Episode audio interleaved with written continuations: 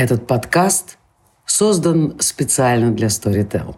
Ищите еще больше интересных выпусков в крупнейшем аудиосервисе. А еще аудиокниги, аудиосериалы, лекции и даже стендапы –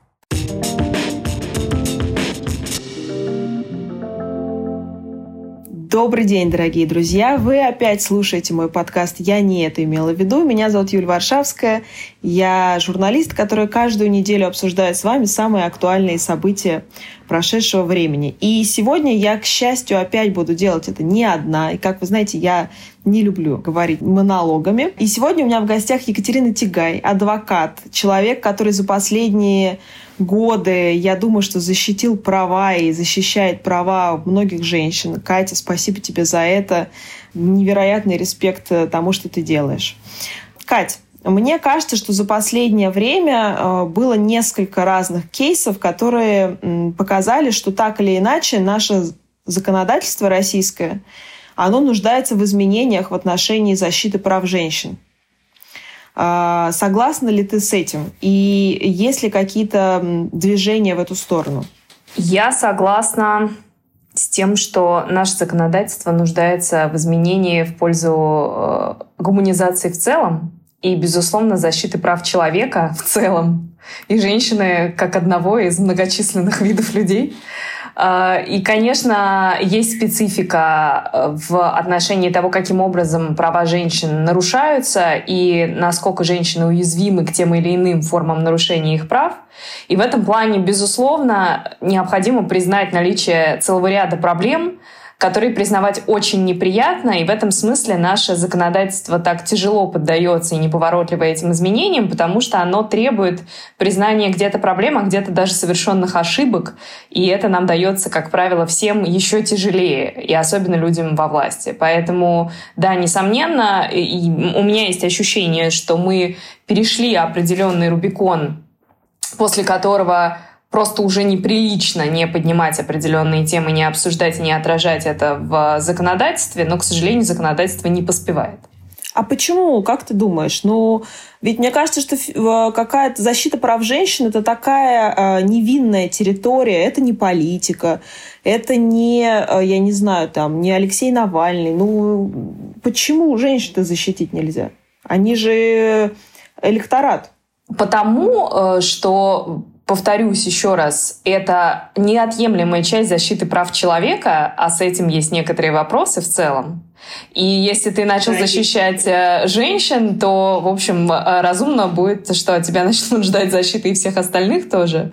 И, и женщин просто как человека, а не как женщин. Э, поэтому в этом есть безусловная трудность ее ощущаемые. А во-вторых, есть еще один момент, который, знаешь, я когда читала лекции зарубежным студентам, я иногда езжу в Тель-Авивский университет как приглашенный профессор, там читаю лекции по сравнительному праву, не только, естественно, естественно, российскому, а вот в международном контексте.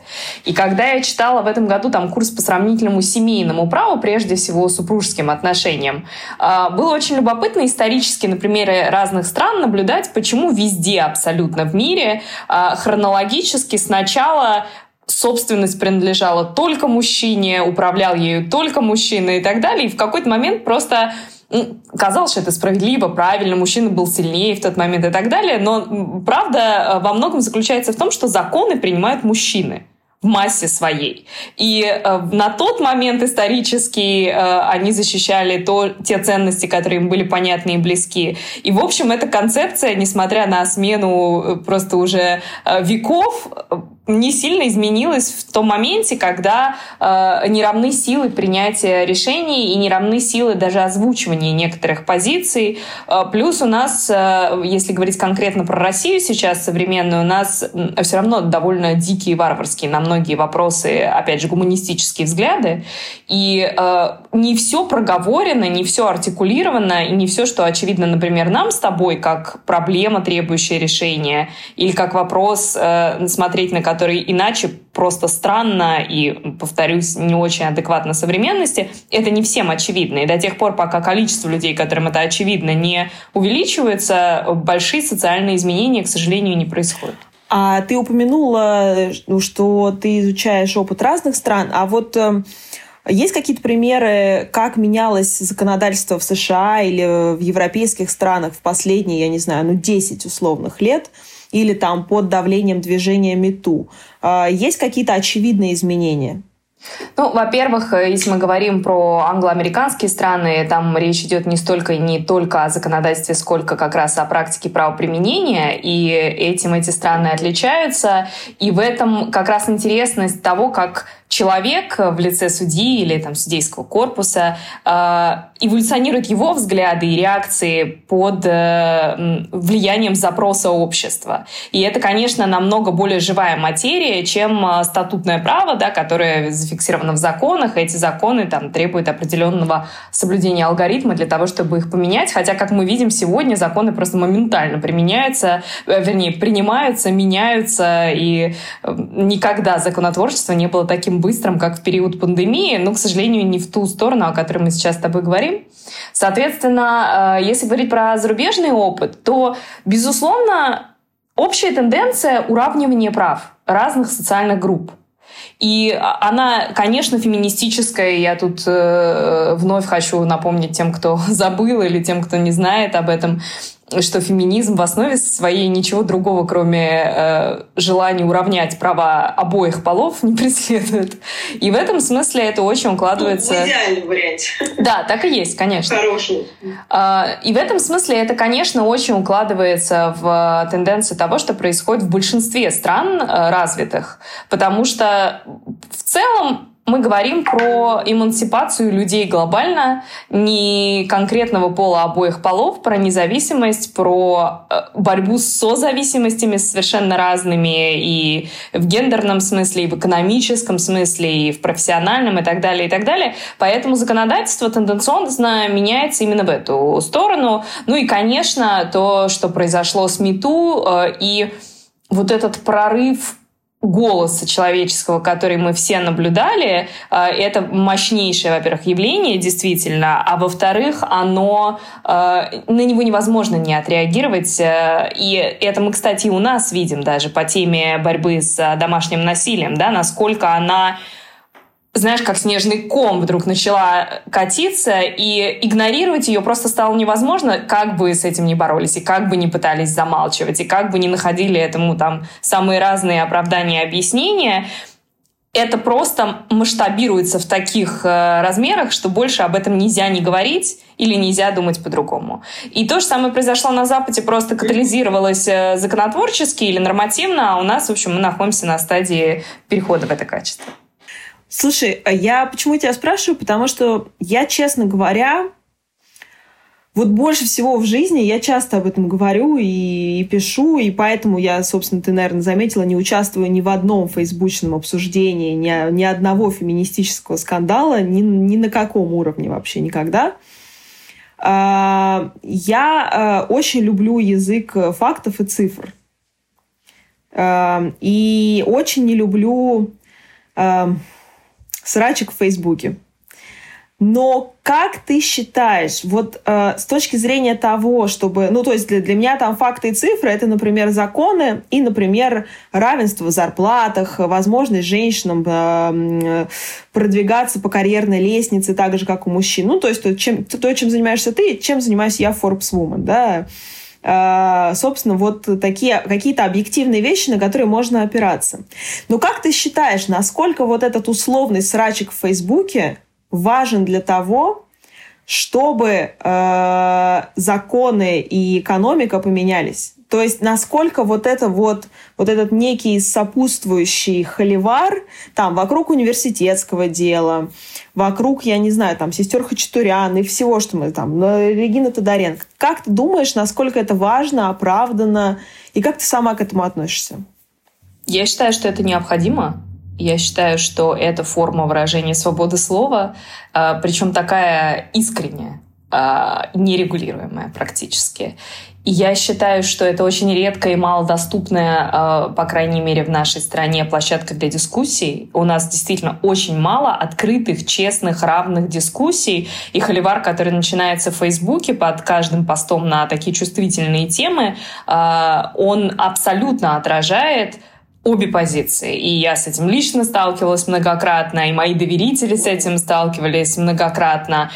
И это необходимо видеть, потому что, э, ты знаешь, очень любопытно было даже под э, вопросами, которыми я лично занимаюсь профессионально, или которые касаются просто меня как человека, очень любопытно было наблюдать, как меняются тенденции вот э, внутри этих диалогов, как вдруг перераспределяются позиции, как, что влияет на изменение позиций людей. И это очень любопытно, и это, конечно, то, где цифры и факты на самом деле, о которых ты сказала, они э, во многом более показательные, чем то, э, чем, чем такая причесанная статистика или какие-то очень э, лихо интерпретированные нормы, которые, как ты понимаешь, право — это искусство интерпретации, часто говорят, и, и, в общем, это во многом действительно так, потому что мы имеем дело со словом часто, а не только с фактами. Так вот, э, на мой взгляд, основная ценность э, таких разговоров фейсбучных, то, что у нас нет, например, статистики по семейно-бытовому насилию, внятной, нормальной, открытой и честно ведущейся последовательно и так далее. И чем больше ты, открывая собственную ленту, э, независимо от того, ты прокурор или ты адвокат, или ты просто журналист, который в, в юридическом мире там не вертится так активно, чем больше ты просто видишь живых историй людей, которые, может быть, даже никак не квалифицированы юридически, но которые очень иллюстрируют иллюстрирует то, что происходит, тем яснее картинка, безусловно. Угу. Ну, давай с тобой поговорим а, про какие-то громкие истории последнего времени. А, мне кажется, вообще, вот то, что я наблюдаю, ну, та же университетская история, в которую ты оказалась э, профессионально замешана, а, это же совершенно вечная тема. Ну, ну, я имею в виду, что проблема таких межуровневых отношений между студентками и преподавателями, между студентами и преподавательницами и даже в школе, ну, она, мягко скажем, не вечна. Не, и между не э, студентами да? и преподавателями, и студентками, и преподавательницами, э, к сожалению или к счастью, тоже мы о них знаем.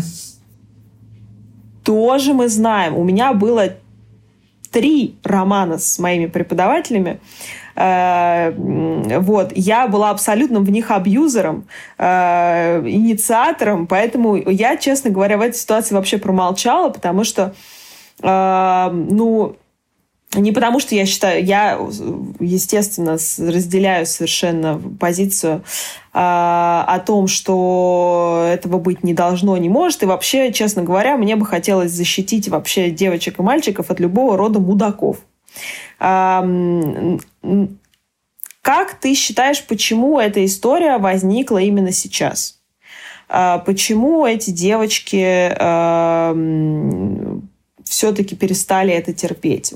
А, социальная, социальная ситуация стала этому способствовать? Ты знаешь, мне кажется, здесь несколько параллельно факторов, которые на это влияют. Первый из которых это как раз э, то, что очень многие, кто начал говорить, самом начале и первыми начали об этом говорить, люди довольно юного поколения, которые выросли все-таки в состоянии уже более или менее свободы, и свободы в том числе распространения информации, люди эпохи интернета, которые конечно, намного транспарентнее их жизнь в целом и жизнь людей вокруг них, которых окружают, и это просто более нормативно говорить о себе честно и открыто.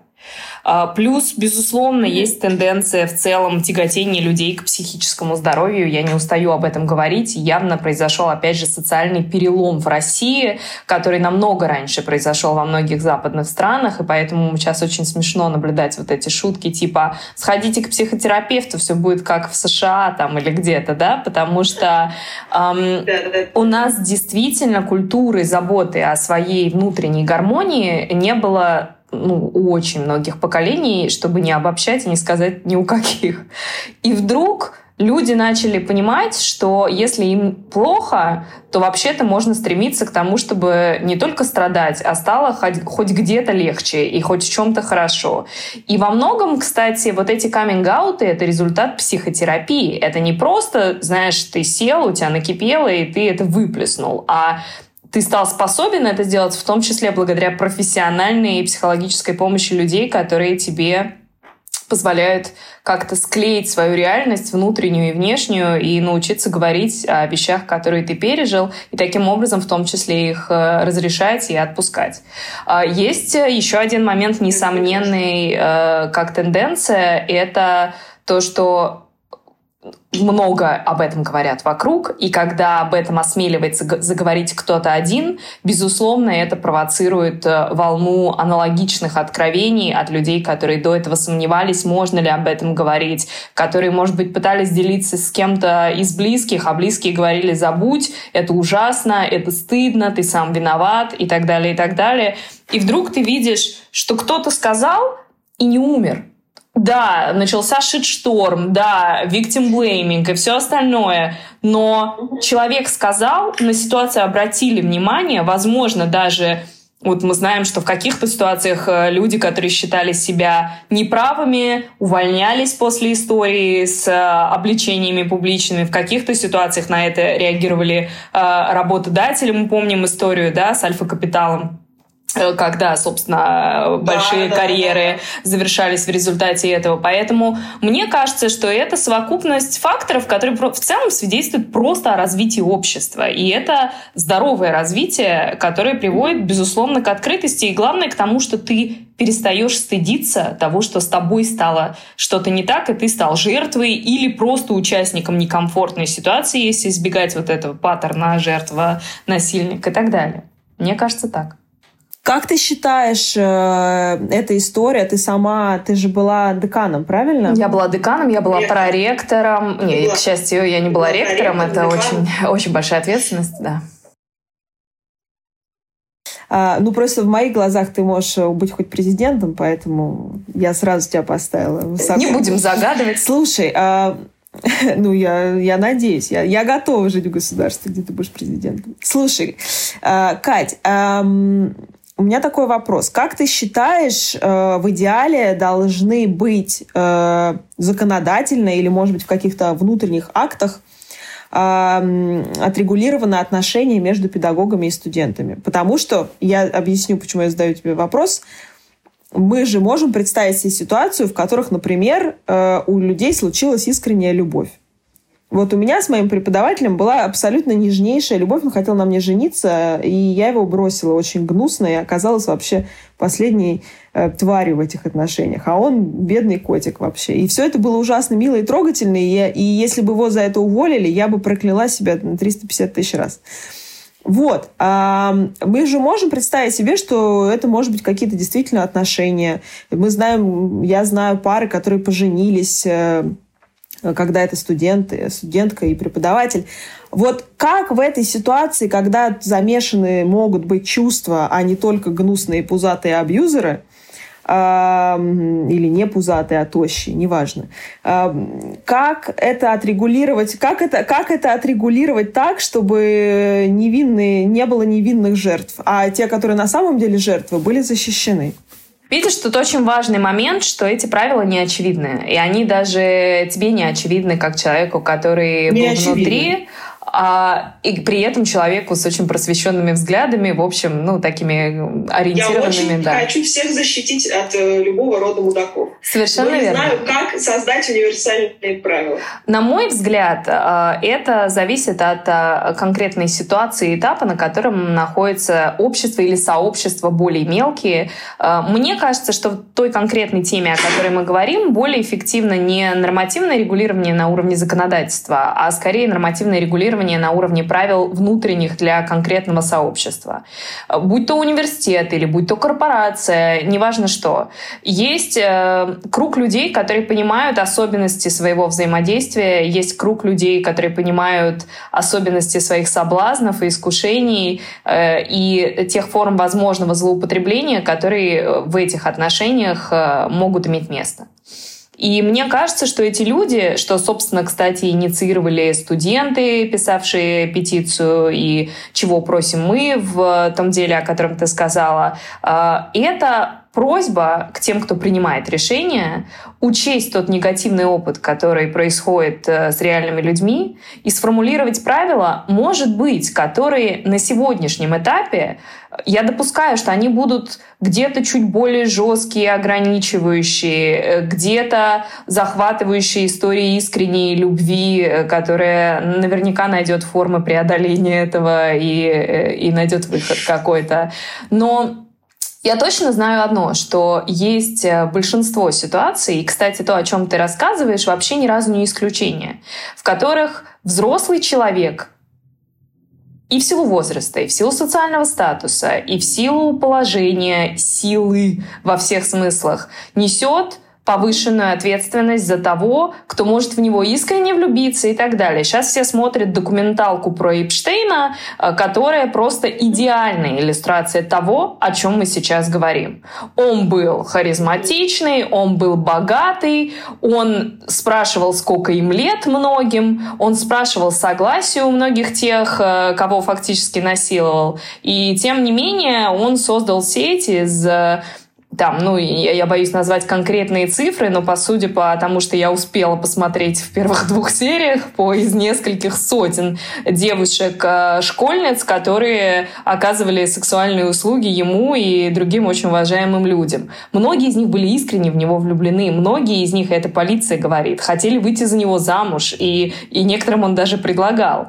Но это его ответственность. Очень важный вывод, что это не вопрос возраста согласия, или это не вопрос Э, выраженного согласия. Здесь э, ситуация, в которой это согласие настолько заведомо уязвимо и сделано и выражено в таких деликатных обстоятельствах, которые, в общем-то, можно было бы избежать. И в этом смысле, честно, я считаю, что в период обучения, например, человека э, у конкретного преподавателя отношения между ними не профессорско-преподавательские со студентом не должны иметь места. Мы не на войне, и ну, человек сдаст экзамен, закончит университет или каким-то другим образом перестанет находиться в этой созависимости и выразить свою искреннюю любовь, которая к этому моменту сложилось, вполне можно найти способ. Вот мне кажется, что до тех пор, пока эти правила не станут очевидны, с чего мы с тобой начали, нужно их установить в такой форме. Может быть, потом они смягчатся и найдут какую-то естественную форму выражения, более универсальную. Ну, то есть, условно, история с э, Макдональдс, да, SEO Макдональдс, который по собственной э, инициативе, не будучи по-моему, насколько я помню, э, пойманным с поличным, то есть э, у них были отношения. Он, по-моему, даже не был ее начальником, он просто стоял выше ее. Он был ее начальником, рангу. просто не непосредственно. Да. Вот. А, то есть, по, по идее, это как бы такая идеальная ситуация. Это социальная ответственность москвича. Да, это э, то, что делает человек, который как э, в Экзюпери, понимаешь, понимает э, и несет ответственность за тех, кого приручил. Ну, то есть это ответственность человека, который понимает, что ему, например, на данном конкретном этапе отношения с партнером важнее, чем карьера, но он понимает, в чем контрадикшн и противоречие между этими отношениями. И это, конечно, очень показательный крутой кейс, потому что это и корпоративная ответственность, и личная ответственность, и приоритизация, это про людей взрослых и адекватных, которые умеют принимать решения. Мне кажется, что это важный, да, пример. Как ты считаешь, Катя, ты как человек, юрист э, с большим опытом, а, приставание к женщине ну, или к мужчине, неважно, приставание, э, харасмент, э, у которого не было дальнейшего там, сексуального акта, да, то есть просто приставание – как они должны караться. Вот понятно, что за сексуальное насилие человек садится в тюрьму в, в идеальном мире, где это не административное нарушение и так далее. А, а как, как нужно наказывать человека за вот такого рода харасмент? Это может иметь массу форм от, собственно, каких-то гражданско-правовых исков, которые можно друг другу предъявлять о защите чести, достоинства и так далее, и так далее, до административного уголовного преследования, если мы говорим об изнасиловании или о действиях сексуального характера. У нас же есть еще такая категория, у нас же как бы неприлично называть слова э, своими именами, поэтому э, мы как бы, если не про penetration идет речь, то это э, действие сексуального характера. Поэтому особенно там, если например, субъект не женщина, а мужчина. У нас же считается, что изнасиловать можно только женщину по нашему законодательству. Поэтому э, важно понимать, что здесь есть на самом деле очень много гибких форм, и в том числе те, которые мы уже с тобой затронули. Трудовые э, нормы могут регламентировать основания для увольнения людей, которые злоупотребляют своим положением и старшинством, например, каким-то корпоративным, административным и так далее.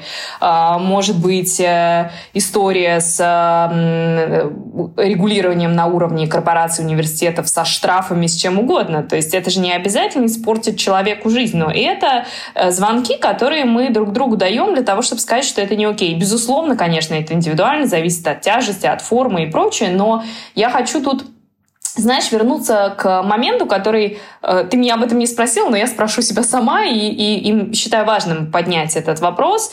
Ведь что такое приставание в целом? Mm-hmm. Это же может быть совершенно разная форма, и она по-разному может действовать на людей внутренне по-разному организованных. Я очень часто слышала от своих друзей и даже некоторых родственников, что ну и что, ну по попе шлепнул, ну а с кем не бывает, да кто меня только не шлепал, да я вообще в ответ ему сказала, пошел ты, ей, или там... То есть Людям кажется, что набор реакций, которыми ты это можешь остудить, прекратить и вообще не поднимать э, дым без огня, э, их, они универсальны, их много, и виноват тот, кто ими не воспользовался и делает э, какие-то преувеличения. На самом деле это не так, и я не устаю об этом говорить, потому что я с этим сталкиваюсь профессионально, со своими доверителями. Э, есть понятие диссоциации, есть понятие состояния, в которое человек впадает от того, что он не может просто принять то, что с ним это происходит. И это может быть даже от inappropriate какой-то неуместной переписки или чего-то выражение какой-то симпатии, когда ты как умеешь, как тебя родители научили, как тебе э, твой темперамент позволяет, выражаешь свое либо несогласие, либо отсутствие встречного какого-то движения, но не можешь, может быть, в более радикальной форме это пресечь, и тогда ты становишься жертвой насилия, потому что человек не считывает эти коды, это тоже все увязано на эмпатию, какой-то эмоциональный интеллект. И если он не считывает, то он продолжает ровно до того момента, пока не упирается, ну, видимо, в какую-то стену, где действительно предел. И этот предел у всех очень разный.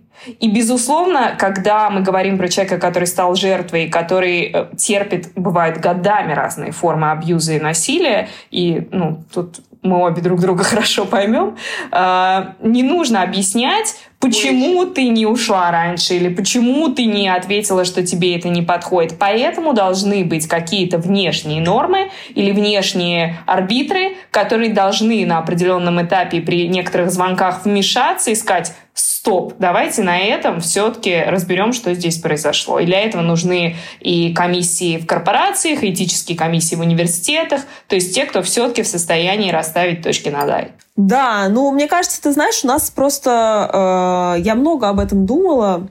Э, помимо того, что у нас огромная страна, и я понимаю, что это звучит как клише, но в данном случае э, это действительно важный фактор, потому что я родилась в Барнауле.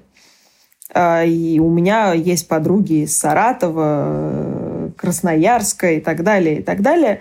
И мы же прекрасно с тобой понимаем, что нормы, которые работают внутри Садового кольца, а, к ним совершенно иначе относятся в малых э, городах нашей Родины. У нас и есть э, национальные республики, где есть еще более э, неуниверсальные Я правила, даже... назовем это так.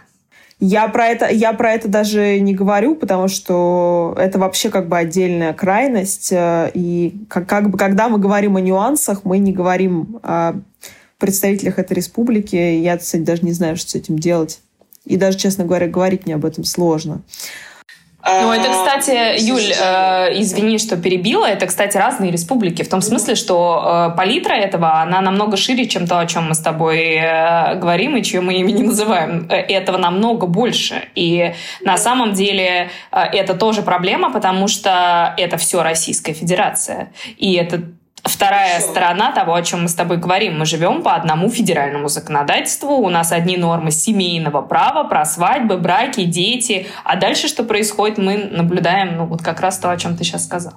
Ну да, а дальше на местах все принимается иначе. А, Плюс есть серьезная, мне кажется, поколенческая история. И в том числе то, о чем ты сказала про комиссии и этику. Мне кажется, что у, у людей постарше, которые застали Советский Союз, есть определенная травма, связанная с тем, что у них это ассоциируется всегда с каким-то, знаешь, этим комсомолом. То есть э, они не, не воспринимают это как, э, э, как знак прогресса, они могут воспринимать это как какой-то признак возвращения в э, социум, где им кто-то, значит, что-то диктует. Э, неважно, что э, им э, значит, советуют что-то хорошее.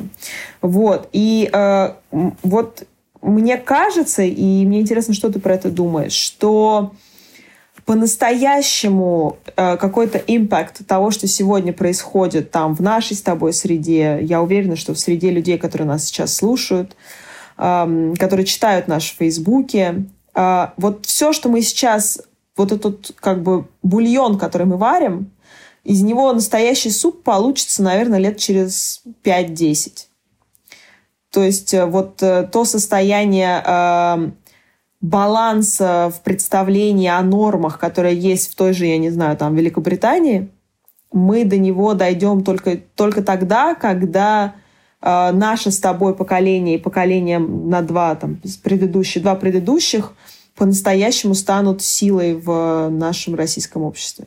Безусловно, это вопрос отложенного эффекта. Да, я согласна.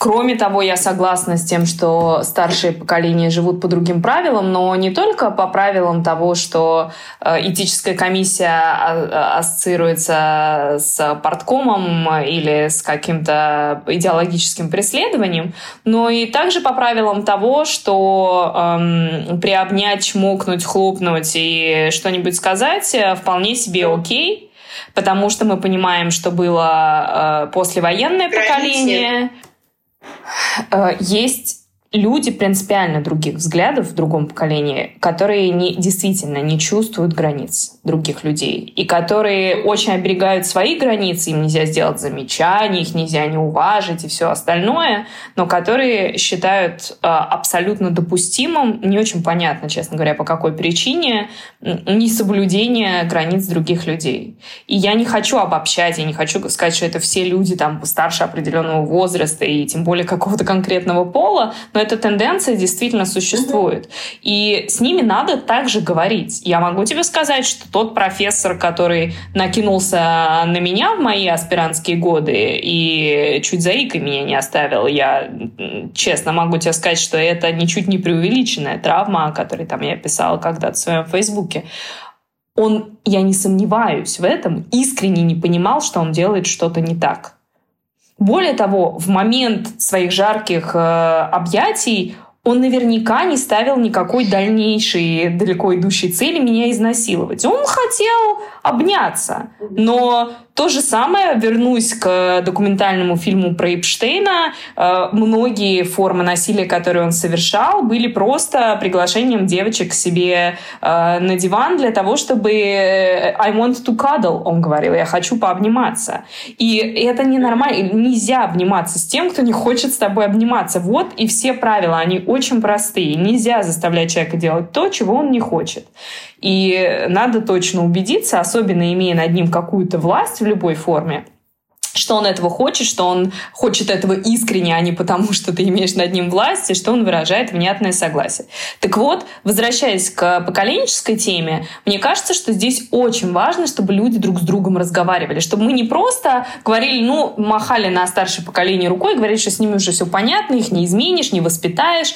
Нет, они тоже должны понимать, что есть правила игры, да, даже карьеры очень уважаемых людей могут на этом закончиться в очень почтенном возрасте, потому что это новая норма, и она более гуманитарная, она более гуманная, она более прогрессивная, и да, у нее в этом смысле есть издержки принятия неприятных даже для очень симпатичных людей решений. Поэтому нужны комиссии. Я знаю, что есть, например, переживания у многих, что будут злоупотребления в этих комиссиях, и наверняка в каких каких-то будут. Но это тоже вопрос эволюции конкретных э, микрообществ, сообществ и так далее, которые должны в сторону оздоровления развиваться. И это, конечно, наша роль тех, кто в этих сообществах что-то делает. А, несколько лет назад, уже, да, это было несколько лет назад, история с 57-й школы, которая оказалась очень громкой, ты, я думаю, прекрасно ее помнишь, а, она в итоге же замялась. Ну да, там, ну, там действительно появилась комиссия, какой-то этот э, самый главный злодей куда-то сбежал в Израиль, какой-то влюбленный в него женщине. Но так или иначе, эта история, она не стала... М- ну, что ли, она, она, она не привела к каким-то серьезным, в том числе, каким-то законодательным изменениям, да, то есть, э, ну, в общем, как-то местечково разобрались, потому что много великих людей оттуда вышло. А как ты думаешь, вот это университетское дело, которое сейчас назовем его так, тоже, кстати, ассоциация с э, Советским Союзом, дело врачей, университетское дело. Повлияет ли это все-таки на какие-то серьезные глобальные процессы? Вот, или это тоже порешают на местах и все закончится? На мой взгляд, э, нет ничего плохого в том, что э, то, что мы с тобой обе можем назвать местечковыми решениями на местах, является локальными решениями для конкретных людей, которые от этого пострадали, а не показательной казнью на лобном месте на Красной площади. Возможны разные формы, такие такие. Но важно, что эта работа продолжается, и что после 57-й школы какой-то процент людей а, осмелился говорить о том, о чем раньше вообще не смел даже задуматься и думал, что вообще окей то, что с ними произошло. Или стеснялся признаться, что, что в моменте чувствовал, что это не окей. А, знаешь, я помню, как у моего приятеля одного вышла э, на Новый год газета, его снимали на корпоративе с э, передовицей, на которой он плясал, и над ним был слоган «Как не оскандалиться на новогодней вечеринке». А, вот э, люди очень боятся оскандалиться. Оскандалить близких, вынести ссор из избы, дискредитировать дискредитировать, э, не знаю, учебное заведение, диплом которого или аттестат которого имеют. Но дискредитировать и оскандалиться можно только замалчиванием. И мне кажется, что как раз вот это, это же все немножко про Ватикан и проблемы, которые существуют внутри всей этой истории с, э, ватиканской, назовем ее так. Uh-huh. Uh, И это про то, что ты так бережешь вот эту церемонность э, и uh-huh. свой хрустальный купол, что тебе кажется, что ты не можешь адекватно реагировать, не разбив его, но это не так, на мой взгляд. И в этом смысле любые адекватные реакции, адекватные моменту, адекватные тяжести совершенного, адекватные желания желанием того, кто борется за правду. Да? Ты не можешь заставить, и это, кстати, проблема да, семейно-бытового насилия, ты не можешь заставить жертву идти до конца, если она сама не хочет в смысле защиты своих прав. Но ты можешь дать максимум инструментов для защиты этих прав, которые тебе в этот момент как э, регулятору или как лицу, принимающему административные решения, доступны. Вот мне кажется, что это совершенно нормально, и что это как раз эволюционно правильно. И, безусловно, сейчас сейчас волна чуть громче и масштабнее, несмотря на то, что вопиющие вещи происходили в 57-й школе, даже те, которые доказаны, да, я уж не говорю про то, что обсуждалось вокруг. Но эта волна, она каждый раз, знаешь, как девятый вал, все больше и больше, просто потому что большее количество uh-huh. людей начинает говорить вслух о том, что до этого было с купюрами. И в какой-то момент, да, конечно, она придет и к нормативному регулированию, но я надеюсь, что она придет как раз через местечково-локальные выработки правил, которые потом можно можно будет более или менее привести к общему знаменателю. Мне кажется, это адекватно. Но наверняка, э, как и в случае с 57-й школой, как и в любом подобном случае, э, появляются какие-то очень влиятельные взрослые люди, которые живут все еще в другой парадигме и, в общем, пытаются всю эту историю замалчивать, э, с кем-то договариваться. Ну, все как обычно. У нас же все, в общем, так происходит. Сейчас, э, учитывая, что есть Facebook, э, есть, э, не знаю, там, правозащитники, есть ты, есть журналисты, становится ли это все сложнее? И насколько вообще публичность действительно серьезное оружие? Ну вот там условно, понимаешь, почему многие не говорят, не пишут и так далее. Не верят, что поможет. Да, не верят, что я не знаю, там, если у кого-то кого-то бьют, или кого-то отнимают ребенка, или, или у кого кому-то пристают в университете или на рабочем месте, люди про это не пишут, потому что они не верят, что публичность может быть действительно серьезным инструментом, и что всегда найдутся взрослые большие дяди, которые э, позвонят кому надо, и все закроется. И воспользуются, воспользуются правом на забвение, например. Э, ты знаешь, э, очень важно, что люди этого не делают не только потому, что не верят, что это работает, но прежде всего потому, что боятся открыто говорить, потому что стыдятся.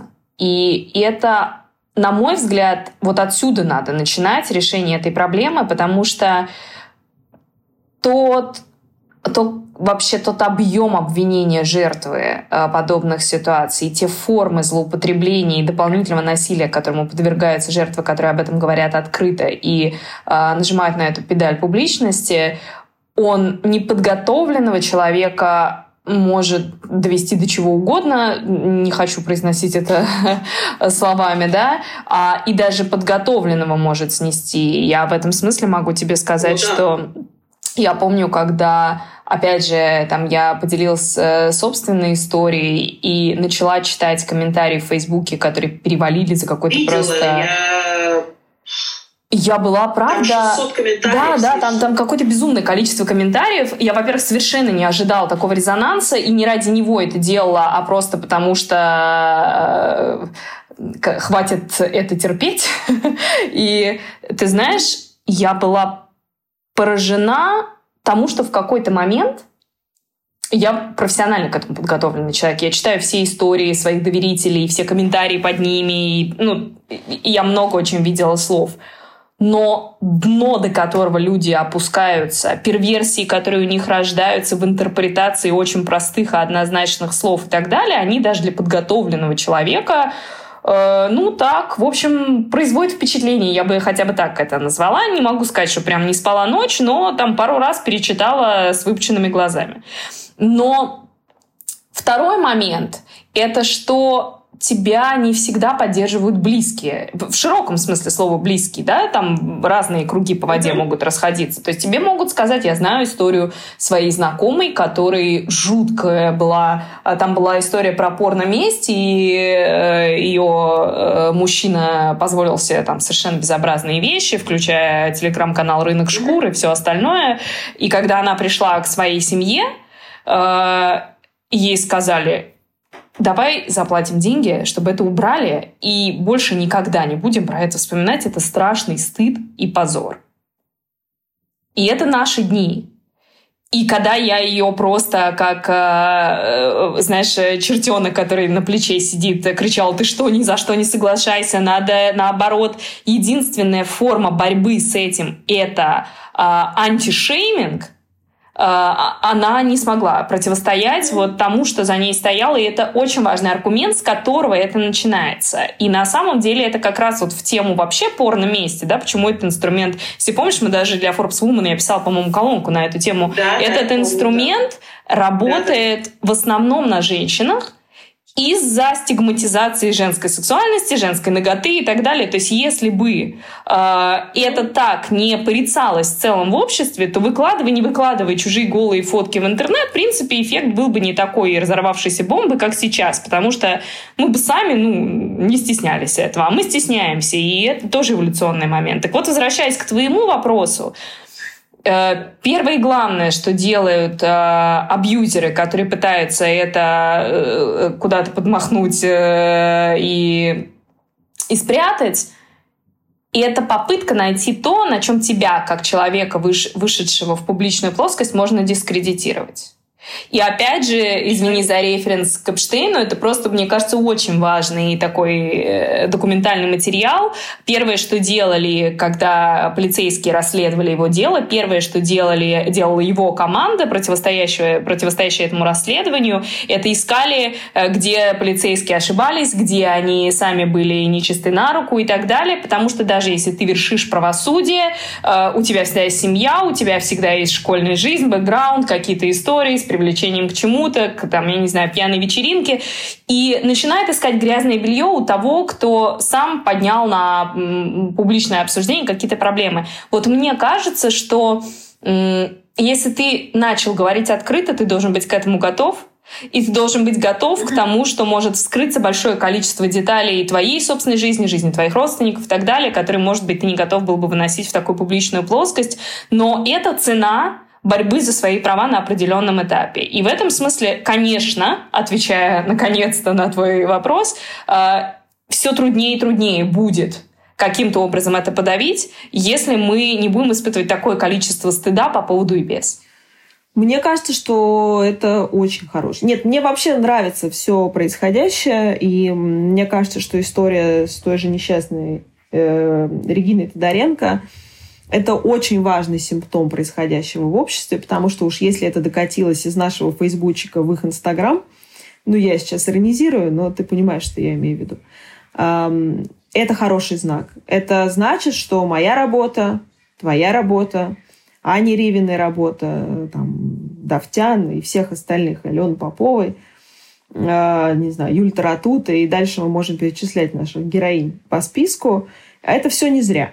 Вот. И на этой счастливой ноте, Катя, я тебе хочу сказать большое спасибо. Я желаю твоим доверителям, они твои доверители, правильно? Я им желаю удачи. Пусть все тяготы, которые у них будут э, связаны с борьбой за их права, они будут оправданы наличием этих прав у, у них и у нас в будущем. Вот, спасибо большое. Это был подкаст «Я не это имела в виду», но сегодня мы все, что имели в виду, то и сказали. Катя, спасибо.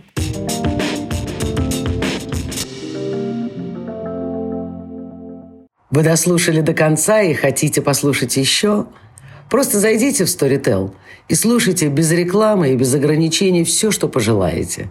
Слушайте. Будьте умнее.